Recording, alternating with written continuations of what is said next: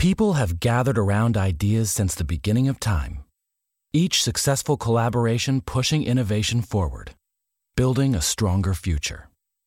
Motorists Insurance Group and Brick Street Insurance have combined decades of experience to create an even better one stop shop for agents and policyholders, encircling businesses and individuals with coverage at every step in life's journey. We are now Encova Insurance. This week, or today even, on the WWE Network, WWE finally released what everyone has been asking for. You know, screw those like 90s Thunders or anything else that they have in their weird archive. They finally dropped WWE ECW, and joining me to talk about it is the man that was there at the time, actually writing the television show, Dave Lagana. How you doing, Dave? I'll just start with I'm sorry. Oh, you're just going to apologize for all of Well, here's the thing.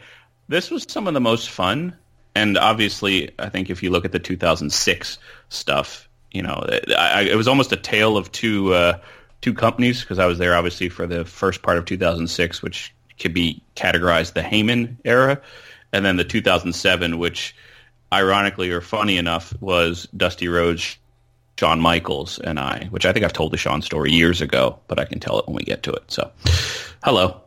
So how when you were like assigned ECW because you were writing SmackDown before this, weren't you? Yes. So yes. when when you were when like did I find out? ECW, was it just like were you were you enthusiastic? Was it? Well, it's it's funny if, if I mean God, what was this now? Eleven years ago, right? I mean, it's actually probably yeah, eleven years ago around this time. I had been running SmackDown for four years, five years when I start. I took it over in 03, so I had three full years of writing SmackDown. I was just actually talking to Brian Gewirtz about this when I saw him in New York a couple weeks ago, and it's just like nobody knows how hard that job is when you're when you're pitching Vince week in week out. And I did it for three full years on SmackDown, and you know he did it on Raw for upwards of eleven years. It, it just gets to be grinding. So by by that point in SmackDown, they were grooming Alex Greenfield, who has a podcast, I believe, on MLW.com, you know, to take over my job. And what's funny is is they didn't tell any of us what they were doing until after the fact. So, you know, that when when ECW came up, they're like, "Listen, we want you to help Paul and make sure that the show gets done." And you know, he people have pontificated that I was put there to babysit him, but we, we, he and I always worked well together. He trained me the first year, so I was there to make sure this show got done because it was a high priority. And I don't remember what the license fee or whatever, but it was obviously a big deal because before this, you know, it was developed originally to be a internet only show. And in early meetings, it's funny now to watch sort of the evolution of YouTube because I think this show came on. Was it the year YouTube debuted? Was it 2006? You know, we, we were we had we had a meeting where we discussed doing the show a segment a day, to, which is kind of funny because that's basically what YouTube is now. Like, it, imagine this show, but a new segment dropped every day. So Seg One, Seg Two, it was, shockingly designed to be ahead of its time uh, in a lot of its thing as a digital daily brand, as opposed to just a one-hour digital show. Uh, so that was the original incarnation. And then when Sci-Fi came in, it became what it I guess was or is or shall, shall ever be known as.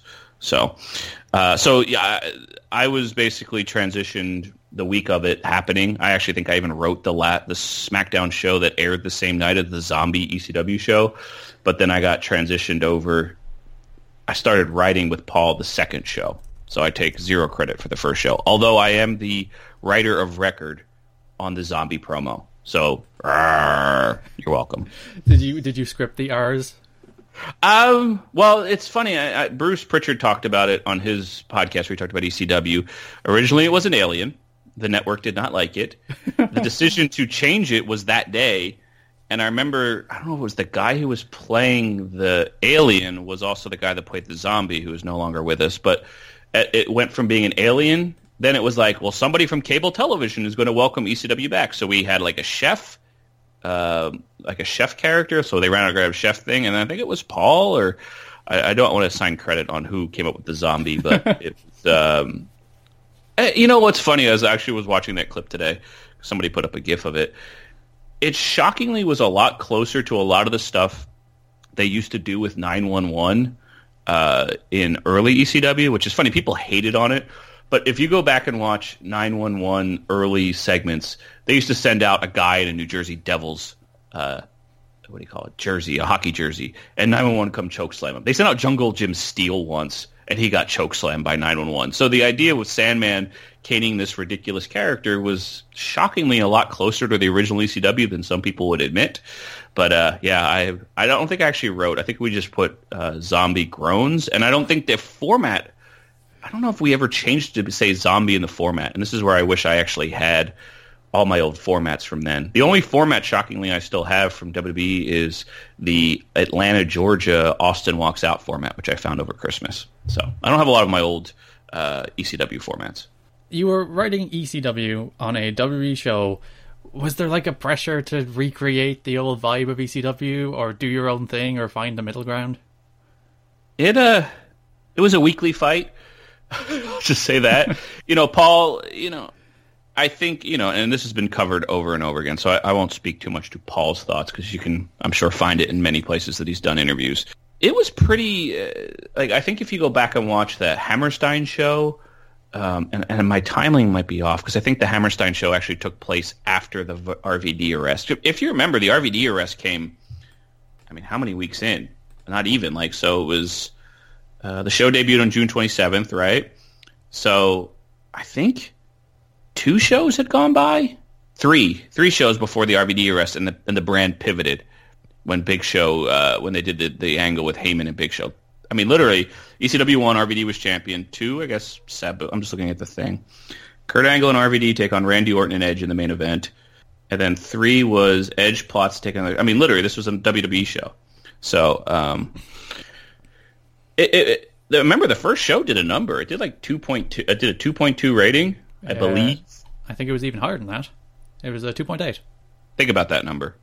Yeah, or whenever. So, so I mean is it's it's unique oxygen. Now I don't remember what the viewers were. I, again, wish I would have saved all of this information because the the ratings information is a little different. But yeah, uh, I think what's interesting if you were to kind of lay NXT over top of this, sort of if you if you literally because the, the, original idea with ECW was for it to be very much like NXT, and if you look at it, it kind of is. That's with the idea. Anyway, that, yeah.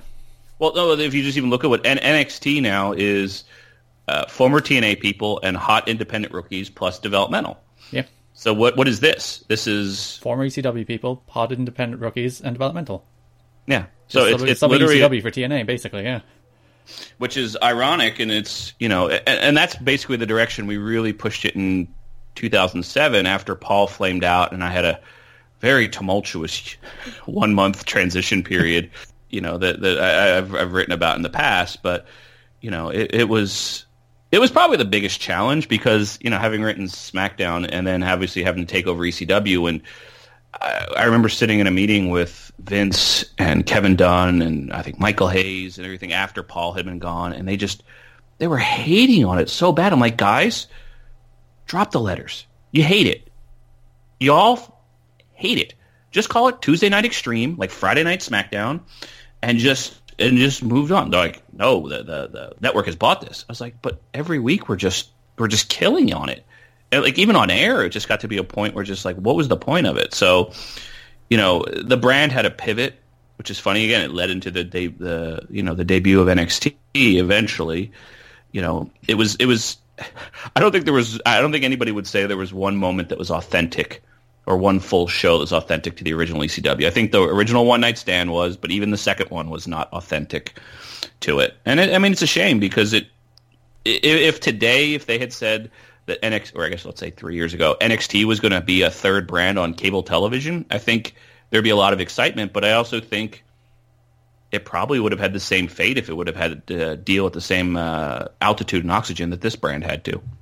Was the resentment just because of the ECW name, which is it, it's kind of an oxymoron that you bring back this ECW name because people really like it, but then you just kind of resent it because it's ECW. Well, you have to understand. There's, I mean, the wounds of, of ECW were only five years old, and a lot. I mean, again, look at the amount of talent, and and this was even after the Dudleys left and Rhino.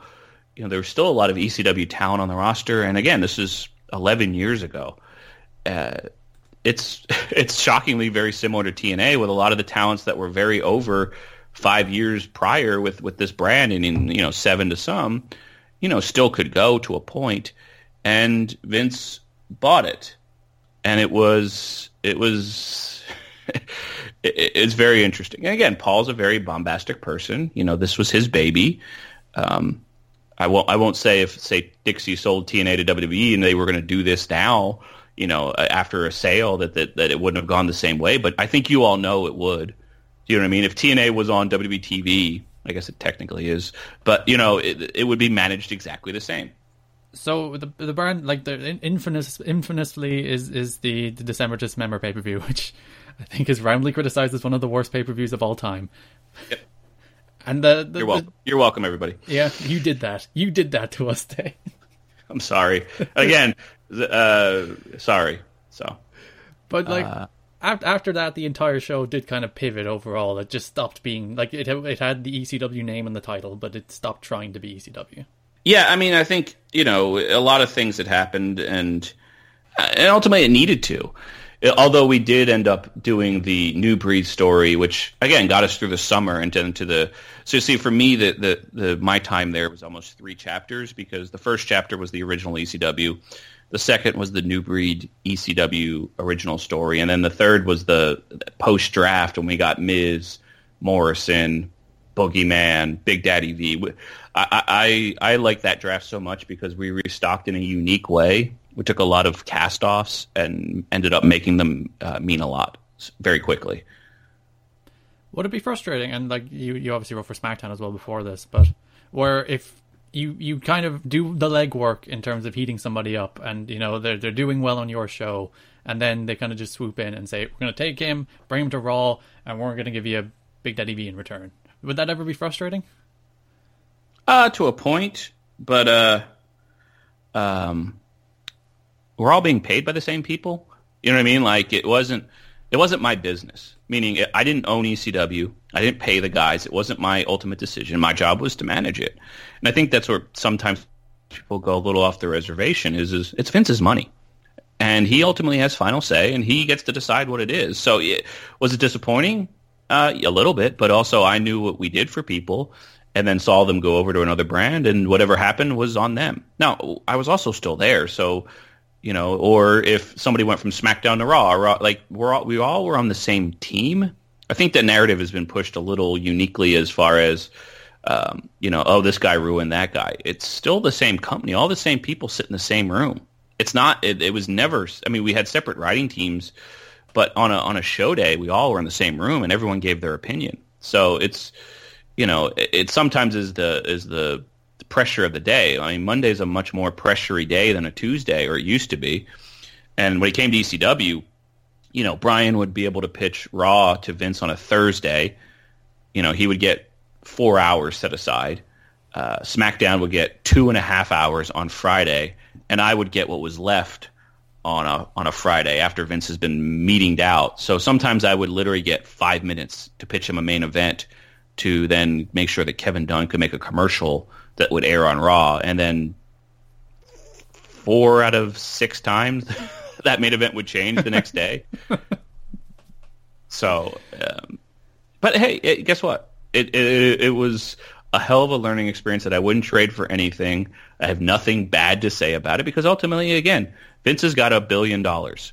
I have a little bit less, just a little. Yeah. So you know, it, it's it's really unique, and uh, I think I sent this tweet out last night after Great Balls of Fire. I said the greatest trick the devil, devil ever pulled was making sure we all really liked a show called Great Balls of Fire. So I mean, he is he is a unique genius in one way, and you know it's it's it's an interesting story to kind of follow. I think one of the most interesting things about ECW how he, was how he, like you'd get people in for a week.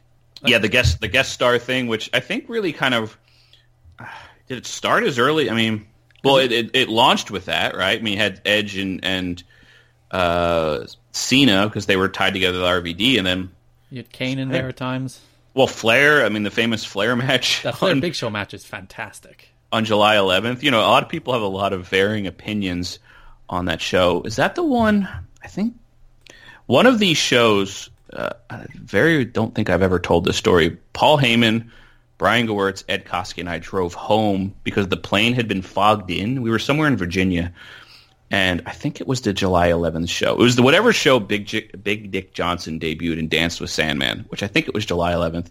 We drove from somewhere in Virginia, which I think was Roanoke, back to Stamford. It was like a, a nine-hour drive, and they gave us the tapes, the SmackDown tapes, to be edited because whatever was happening, the plane wasn't going to be able to take off till one o'clock, and this was when SmackDown was taped on Tuesday, and they had to turn the show around for for the network the next day. I think SmackDown it had moved to Friday, I believe. So, but still, obviously, you know, them getting the tapes at three o'clock or four o'clock and, and dubbed and transferred was not as good. So they gave Paul Heyman and I and Brian Gewirtz and Ed Koskey the tapes to SmackDown after that show. We we joked on the way of like, like what happens if something happens. So it was just a really unique thing, and it was actually I think after that big show, uh, show or maybe it was the next week. I don't remember. Obviously, there's a lot of uh, PTSD with some of this stuff. So, well, it's just I don't. I mean, I, would have to go back, and it's funny. Uh, the Botchamania guy has been going through these episodes already, and I'm like, oh yeah, we did that on that show. And there's a lot of not great segments. You know, I don't know how many times Stevie Richards wrestled. Uh, God knows who. You know what I mean? Like, there's a lot of those, but there is some gems. You know what I mean? I think there's some really interesting stuff. We had Booker T on. I don't. know. God, I don't remember this at all. Undertaker was so, one week as well, wasn't he? Uh did a big was show he? match? Did he? I well, Bati- so. definitely. There's the famous Batista. There's the famous Batista Big Show match from the Hammerstein, which is the show Punk debuted. Um, I don't remember. I don't remember Taker, but if you believe it, I believe it. So, uh, yeah, I mean, it was. It's funny that they dropped it today. I, I don't know, no rhyme or reason, but it's uh, it, it's it's definitely part of my canon. So I think that's Kelly Kelly. Yeah, that, so. that's probably all of your WWE run. Probably is on the network at this stage, is it? I, I think it is. I think everything from my whole career is on there. Yeah, Eventually, they'll probably buy ROH and the TNA library, and they'll have it all. Yeah, just just your whole career in one place to relive. Well, obviously, at some point, I'm getting royalties based upon current information. So, hey. oh wait, no. So t- today's a happy day for you. So is it? Well, I doubt. I, no, I'm saying there is. I mean, WWE. I mean, it was never discussed royalties or credit or any of that stuff. That's my bad joke. Yeah. So I mean, it, I, I really, you know, I look back fondly because I, I was pretty burnt out by the year three or four of writing SmackDown. So uh, the pressure was not as strong, you know, to, to to do this show. It was important though. You know, remember we had Lashley, you know, uh, the Lashley move and the Trump thing and you know, we moved Lashley over to, to ECW before any of the Trump stuff began. But like, there was all a lot of good stuff. Like the, I just pulled up the February 27th episode where, uh, did Umaga throw Lashley through the cage or vice versa? That spot that ended, like, to this day, it's one of my favorite spots it's of the entire Lash- run. Lashley jumped into the cage or something, wasn't it? I think so. And I think they tried to replicate it or we tried to replicate it at TNA. I, I, I don't know. But what was unique was that was on a. I remember because it was in San Jose. It says February twenty seventh. Um, that that opened the show. Like we, we did ECW first because it was a West Coast. So we, we shot that that show started at seven, so that was ten Eastern. So we like on West Coast we would do ECW first.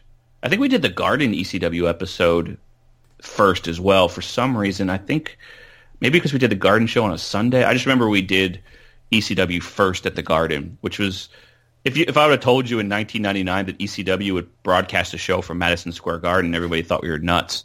I think actually we did in front of a Raw. I think that's why it was. Like there were some times that we would do the ECW show in front of Raw, and it would be taped, but I don't remember exactly all those things. But I mean, if you look at the talent, I mean Elijah Burke, uh, Punk, Marcus Cor Von. You know, you love Monty Brown. Um, Who doesn't love Monty Brown? Well, he was. Uh, think about it. His WWE run was six months.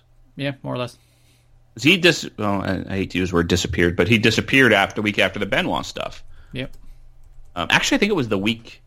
I think it was the week after. It was he was supposed to appear on the show The Great Khali won the world title. It was it was uh, I think it was Laredo, um, and just you know, and nobody had heard from him and then finally somebody got him on the phone. And think about it, this is the week after Benoit, and you just your brain goes to a weird place. But you know, he was fine. But he only had a five month run. You know, I think he had. I mean, I can't name one really like landmark match except maybe that Extreme Rules match the night after WrestleMania. Yeah, the eight man tag, which you totally should have booked on WrestleMania, by the way. Uh, it was discussed. They didn't. They didn't want to have all those toys and craziness on WrestleMania. They wanted to save it for the other matches. Didn't want So- ECW stealing the show. Uh, I think they didn't want that match to have all the toys. Because again, it was. I mean, it made the most sense, right? You know what I mean? It's the biggest show of the year. And the Oh, TV you're match also- is much better than the WrestleMania match. Oh, and the, the TV match was awesome. I remember Dusty being really excited by that one. Like, I won't do my Dusty impression, but I mean that like nothing screamed more mid '80s Crockett than that. You know, mixture of ECW and mid '80s Crockett that he really enjoyed. Yeah. Oh yeah. For, I, I, again, I'm sorry for Extreme Expose, but um, I just saw that their picture pop up. By the way, I, I remember even back then when people would be. I mean, you'd read long diatribes in. Um, in uh, what do you call it in in websites and all this stuff about how horrible it was. It was one minute of the show every week, Yeah. one minute, and, and like, and by the way, that that one minute always spiked up. And again, when your job is to get ratings, it's you know anything you do for one minute. And I, I don't. I think it's funny that you know all of them actually ended up doing decently in the business you know, usually if, if you have an act like that, like, oh, two of the three or one of the three, but all ended up having pretty decent long careers. I mean, Brooke Adams is still wrestling in some form or fashion. Layla retired and Kelly's retired, but sh I mean, if she wanted to, she'd still be working. She could walk back So. in that door tomorrow, yeah. Exactly. There's a picture of Vince and Balls Mahoney. Here, I'll, I'll share. A little, I'll share a little. Uh, this, this might be the saddest. Uh, you know, now these passed, and I, uh, in the the Kelly Kelly Balls Mahoney story, I think now people can relive all of it. I think it went like 13, maybe 14 weeks, and maybe I'm misguessing, but it was, you know, it was the longest running storyline of the year in WWE. And I mean, remember he gave her the bear, which is that picture of me and Dusty. We we argued over that bear for hours. Um, Why? And- what was the what was well, the he, he did- Dusty thought it was silly. I thought it was very. Like, you remember Balls Mahoney was in um, Smoky Mountain. Uh, I don't remember what his name was, but he had a cat, and they did the angle where the you know, Chris Candido leg dropped the cat. I thought, okay, that's too far. But Balls was lovable, and you know him doing sweet things for this woman, and um, you know eventually Vince got tired of the bear storyline too. So I wasn't going to die on the bear hill, and we were in Detroit, and Vince had the Miz kick the bear into the audience, and it was sad. I wanted I wanted him eventually to burn the bear in front of you know Kelly and Balls, but he just had him kick it. So shockingly enough, about a year ago, the guy who caught the bear tweeted me. It was right after Dusty died, and he still has the bear, still has the Balls Mahoney's T-shirt. He's just some guy in Detroit that has this weird Balls Mahoney bear that Dusty and I argued about for hours. Um, so it's fun. I didn't think about that until I literally just saw Kelly holding the Balls bear here on September 18th, 2007. So this is a rambling episode. I apologize, but this is this is a lot. This is a lot of ECW to take in at once, right? Yeah. I mean, there were like I think probably the best. You know, the the, the moment when Punk beat uh, Morrison, you know, September fourth. Yeah, like it was his last chance. Again, that was an episode we taped on a Sunday. Uh, and I think I wrote a, I wrote an article about it years ago, where you know Morrison and a lot of the talents had gotten. I think that was the wellness where they got like twenty seven guys at once. Yep. So it was an interesting story. Here's Punk, the straight edge guy that was having to basically step in and help the company after the Benoit stuff and after the straight edge stuff to be kind of the straight edge face of this brand. And I, I honestly don't know what would have happened if that didn't happen. I'm not going to say his career wouldn't have uh, still gone the same trajectory, but I mean, it definitely helped his career to get that moment. And uh, you know, his his struggles went far beyond ECW. Um, you know, as he moved forward in his career, but you know, a lot of the early fights were in that ECW brand. You had people like Armando Estrada. Yeah, the well, the Armando thing. When did he debut? He debuted some point in this run. Well, he was sitting at home. He could talk. He had a catchphrase that everybody knew. And I remember we pitched for like three or four weeks, and it just like they didn't want to do it. I'm like, you're paying him to sit at home. What does it hurt? Eventually, somebody will beat him up, and then you can be done with it. But like, when you have a brand that's very limited on its talent roster, and you have a guy sitting at home who could talk, like to me, it just made the most sense in the world. and I'd have to go back and look and see when he debuted. I think even the way we debuted him was so left-handed. Like he was just in the ring, and it was announced that he was the GM. I don't even think we did it right. Um, so I always liked Armando. I thought he was very he had a very unique gimmick, and I always thought there was a place for somebody like that on a brand, especially one like ECW. Um, but then they they brought him up when he even was with Umaga. They didn't want him to do his stuff that got him over. So, but I wasn't involved then. So so anyway, is it easier to write a one-hour show? Like it is from, from a workload standpoint, it probably is. But I mean, from a pure hours, yes. I mean, there, this, I had. You don't hear about people's computers crashing as much. I think Macs have pretty much fixed that. But there were, I want to say, three or four times that I was writing SmackDown and like just the computer would crash and it like you'd save it and it was gone. This was like weird mid two thousands Microsoft issues and I didn't think about you know saving and dropping on a thumb drive, which I think we had thumb drives then. I don't remember, Floppy but like I'm trying to remember. I had a really cool, I had like a really nice IBM ThinkPad. It was very light, which I always enjoyed. Um, but I was I was writing an episode once, and it just the whole thing vanished. It just was gone, and like so I, I, I remember having to rewrite it from scratch from my brain, and I I was able to write the whole thing pretty much out in about 45 minutes, like just because I was so angry and I let the adrenaline. But yeah, I mean, writing a SmackDown and Vince had rules about the way, like, well, had to be, you couldn't write in first person. So like, like you can't have Edge says and then comma and then put it in quotes. You couldn't write like that. I'd have to like, like you weren't allowed to write, allowed to write dialogue. So you had to write everything in sort of summary, and you couldn't go back and forth between tenses. And like he, it was like a a midterm. I'm like, the only people who are ever going to see it is us. So he's very much a stickler. So you had to follow a lot of rules, which I think has been hammered home heavily on various things across the years. So like when we used to write the Impact one, some scenes were written out sort of, they, they like we weren't really kind of sticklers. Like if sometimes I'd write the dialogue and sometimes I wouldn't. It just didn't, but uh, to slow the process down to have rules for a script that, you know, isn't being registered with the Writers Guild – you know, it's it's it's whatever. But yeah, the one hour show it was easy, and a lot of times we would the the Vince would get to the meeting, look at the show, go, no, we're not doing this. uh, the one that I was able to famously keep that he wanted to tear it from scratch was the Halloween show. I think it was the Monster Mash, the October 30th, which I think might be my favorite because it was so ridiculous. That was the show uh, Dreamer dressed up as Polly. he had a hardcore match, I think, with Nunzio, who was a vampire, um, I think, or Dracula. Uh, CM Punk took kids trick or treating backstage. This was on Long Island, uh, and then we did the Monster Mash. I remember we got there that day, and you know, tried to plan like we had built this up for a week, and Dusty loved the Monster Mash Battle Royal because it was very similar to the Chamber of Horrors, and you know, like we built all these packages, and like it was like a two week build. We get there, Vince goes, "I don't want to do this match. It's stupid." just like okay, but I mean like. And I, think, I, and I, I, I won't do the well. It drew a number, bro, but I, I think it did well. You know, it was a unique main event. Um, I mean, think about it. It was the Great Khali, Kane, Big Daddy V, and Mark Henry. I mean, like that one, I probably will watch today in my free time. Is that like like and that that there's something else on that show. I think the Hardys were on that show too. Like it was really a unique show. Um, so I, I enjoyed that one a lot. So, uh, like what? Like I'm not gonna say ECW didn't matter, but like in the grand scheme of things, did it matter if you did a Monster Mash match or not? Uh, there, there's pride. You know what I mean? Like not, I don't mean the sense that you put something bad on, but it's just like it's ECW. Well, I, I, you have to remember though, it was on television. Again, yeah.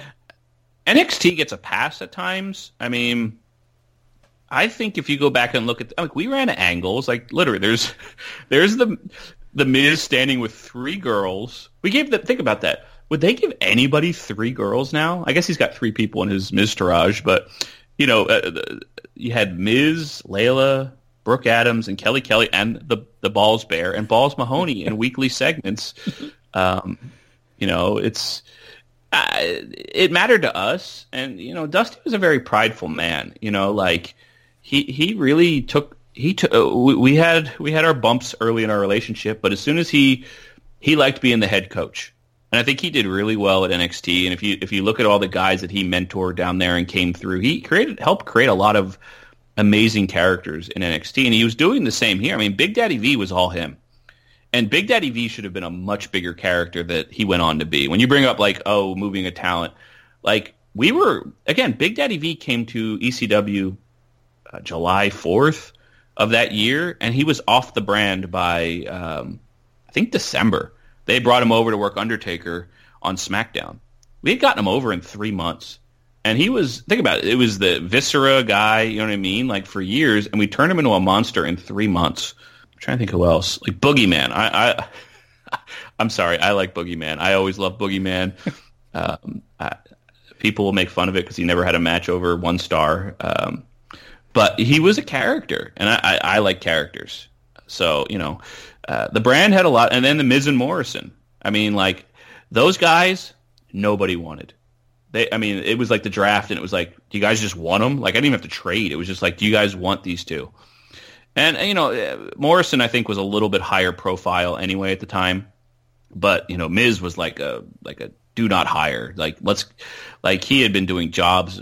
I think he lost Undertaker in like a minute, two weeks before, or in that period. Like he he he really, I think he was he flourished. And I think everyone thought Morrison was going to be the, the better all around guy, and I, th- I think they both have done amazing. And I, like that period, I think really helped their careers.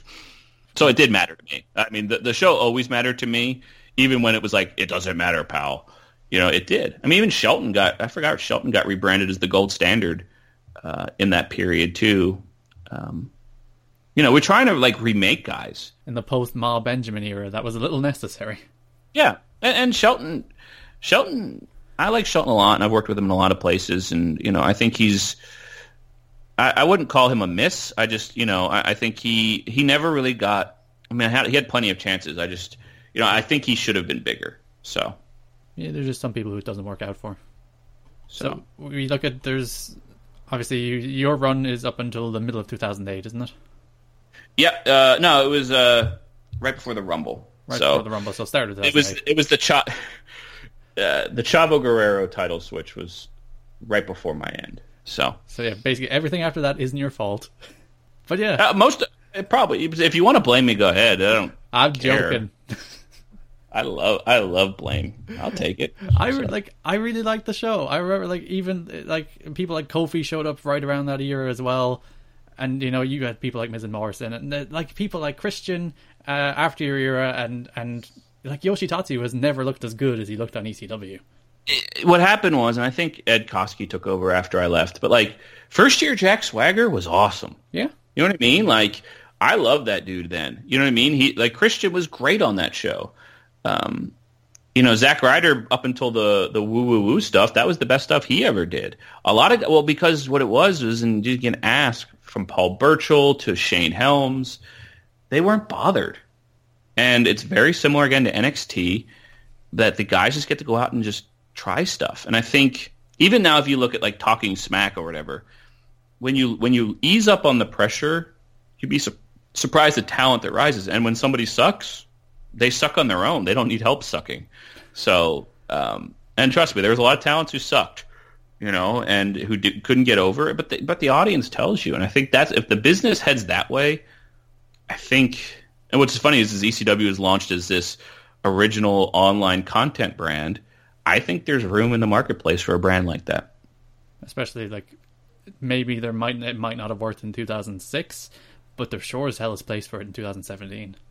Well, I mean, especially for if you if you were to run this brand as an online only and take it off the network because again, I don't even remember. I think it was going to be a free show. I, I, there was like it was going to be a free show on WWE.com. Because remember, YouTube was about six weeks old. I mean, I'd, I'd have to go look. Um, you know, it, it, it was it was going to be really experimental. And then they, then remember they they put it on the they put the show on the website, but they wouldn't call it ECW. They called it the letter X dash stream. So all the all the marketing materials on the website said X watch X stream but didn't have any ECW logos. And I, I assume they did that because again, ECW was the only brand that they digitally didn't USA didn't own the rights to. They could do whatever they wanted to. And so it was just really unique that I remember getting in a somewhat of a disagreement with the guy that ran uh, WWE.com, uh, Brian Kalinowski, about that. And uh, I'm like, you don't even you have ECW, you can promote it, and you you call it something differently. So it's confusing. And he said, well, maybe if the show was better. And I was like, okay, that's fine. And by the way, at the time, that's a cheap shot. well, I said, and by the way, WrestleZone is getting more unique visitors than uh, than WWE.com at the time, which was true. So I mean, like this was this was a very um, spirited disagreement with the two of us. So. And like especially ah. like if you look at Miz and Morrison during that era, it was the online show, it was the dirt sheet that gathered their momentum in the first place. Yep. I mean, and, and that's the point. And I'm I'm not shy on my Twitter or anywhere talking about talents taking more control, and and Miz and Morrison uh, really did that. John Cena, people forget about five questions with John Cena. You wonder why John Cena is so over with so many people because he used to answer questions of fans every week. Brooklyn Brawler used to produce that. I, I, I, it never gets mentioned. Like that ground game that Cena put in very early on really helped him. And I think uh, I will get off my soapbox after this. If talents stop sticking their hands out, uh, asking for money all the time, and they actually like and, and, just gave more to the fans, they in the long run it will pay out. So. Uh, I will end my diatribe on that. But you just got to look at Zack Ryder with the the YouTube show. You look at the Elite now with the YouTube show. Yeah. It's just reaching. I'm, reaching the audience in different ways without, as you said, it, they'll they'll give you money in the end. The elite are, are not not wanting for cash at the moment, but like they just provide some extra content for people. And by the way, they could charge for that show. They could. They could, but but they're smart enough, and I've talked to them both about it. Uh, they get it, and you know, it, and their numbers steadily grow as they get more subscribers. And by the way, they shoot it on their phone. Yeah, on their phone. They don't like when I shoot my stuff you know, I put a lot of, you know, I have three cameras, and I, you know, I, I like they they literally shoot it and edit as they go, and they don't have a, a video guy. They learned how to use iMovie on their phone. So, I wish I would have dove into this a lot sooner than now, but it's really not that hard. There's there's a website that can teach you really anything, and it's it's called Google. If if you used it to, to Google uh, how to do stuff, you'd be surprised what you can learn teach yourself. I retaught myself uh, online editing in the last two years, and I have a lot to learn. But guess what? I don't need to hire an editor anymore, and I, I get to save that money. So. So there are anyway. four. All right, I told you, get me off my soapbox. Yeah, we'll, we'll pivot back so. to ECW. There are four years uh, of episodes. Obviously, you're two and a bit. Uh, any episodes you recommend people digging into this? It's it's, it's obviously overwhelming. Well, obviously the monster, the Monster Mash, which was uh, October thirtieth, two thousand seven. Um, I would say the September 4th, 2000 episode uh, when Punk won the title. Which uh, um, that, that match against Morrison is fantastic. Yeah. Uh, I don't know what's on this episode, but the thumbnail makes me want to watch it. The August 21st, 2007 episode. There's a picture of Balls Mahoney and Vince McMahon. I don't remember this scene, but I would watch it. Um, you also have to remember that I don't. I, I assume it is on here. I'd be curious if Vince's speech is on here. The day after Benoit, we did a live episode of ECW, so that would have been June twenty sixth. Yeah. So that started with Vince's. Uh, you'll never hear the name Chris Benoit ever again. I'm curious if that is on that episode. I know it ran on SmackDown as well that week, but this show aired. That episode, the ECW 55, aired. Uh, under 24 hours after the you know the news broke. So that was uh that was from San Antonio. Let me look what else. Obviously, the night after WrestleMania, uh, with the uh, what do you call it match? So the April 3rd, so ECW 43, and then um, Vince McMahon versus RVD. And I, I, I I'm going to save this story for another time, but um, that was one of the. There was a. We had a. I think it was the May first episode. Vince did the in ring with all the ECW guys, pitted them against each other. That the winner would face Vince next week, and then the May eighth was Vince and RVD, and that was I remember an argument I or disagreement I had with Vince. He goes, "Well, we don't have to do the match." You advertised it. The whole show the week before was building to it. If you didn't want to do it or you didn't want to fight RVD, you should have picked Dreamer. You know what I mean? Like, like he didn't. Like he wanted to just cancel the match and just not even address it and I understand, like, uh, I think the idea of Vince getting in the ring with RVD was unique. Um, I don't again I don't remember if it drew, but uh, it was unique. So I'm trying to think what else in those. I think those are the ones I would really go out of your way. There is one what I believe would be the I want to watch the one from Little Rock, which I think was January 16th, 2007. Um, I think that was the I, I want to watch that one because uh, that was called the worst hour of pro wrestling ever produced by the company. So, who, who called it that? Uh, many people on a plane, uh, and I had to had to take credit for it. So, I don't remember. I, I remember just the matches were really bad. I mean, and it was all Monty Brown's fault. Well, I don't think he wrestled. Uh, maybe he did wrestle. I don't remember, but that actually led to Vince being on the show I don't know if it was the next week. It was whatever show was from Little Rock. So it was either the 23rd or the 16th because it was a terrible show. I remember we had a meet. I think that was the meeting the next week where I said, let's stop calling it ECW. And that we got Vince to come on the show and it started the new breed angle. So that that show changed a lot of careers. I'll just say that much because if if it wouldn't have been as bad, I think we would have just kept going on. I think that's I think that was what led to me getting Shawn Michaels for about two week period, or that's what led to me getting Dusty full time. So those are some episodes to check out. Um, but yeah, it's I, I, think people will enjoy watching it because I don't think a lot of people did get to watch it at the time. So I think Steve Austin was on a show. I don't even remember this one at all. Um, he was on the March sixth episode. I don't remember that at all. So so there's some hidden gems that not even you remember. I, I uh, nothing. I got nothing. So, um, so yeah, this is this will be fun. I think people will. Here's the thing: Can you not download the network to your phone like Netflix? Like you can't download episodes of stuff, right? No, you have to watch streaming. God, that would be like I would I would download some of these and like as I travel or I'm at the gym, I would watch these. So I don't know if I'd sit down at my and, and make popcorn and watch them, but you know, I don't know. So well, we've officially killed this to death, haven't we? Yep. Before we go, do you have anything to plug? No, not yet. Soon, very soon, very, very, very soon. But uh, yeah, just my Twitter at Lagana, which I want to thank everybody who I, I, found those those Great Balls of Fires pictures to be very humorous, and somehow they gained traction on Twitter. Um, had one that get like 400 retweets, which is like nearly my high of non, you know, stuff I'm involved in stuff. So I, I, I don't know. I enjoyed the show. I thought it was good. I like I like I think you had a great quote about this is exactly what sports entertainment wrestling is supposed to be. So yeah. it was uh, I, and this is what sports entertainment ECW look like. So as I see the thumbnail of Bobby Lashley jumping at a cage, what more do you want from life? That was a good show. Bobby Lashley, Vince McMahon, Marcus Cor Von, Ariel. I mean, what more do you need from a wrestling show? Yeah, you have zombies, you have vampires, you have monster mashes, it's, it's every the Sandman, everything's in there. When is this ECW reunion?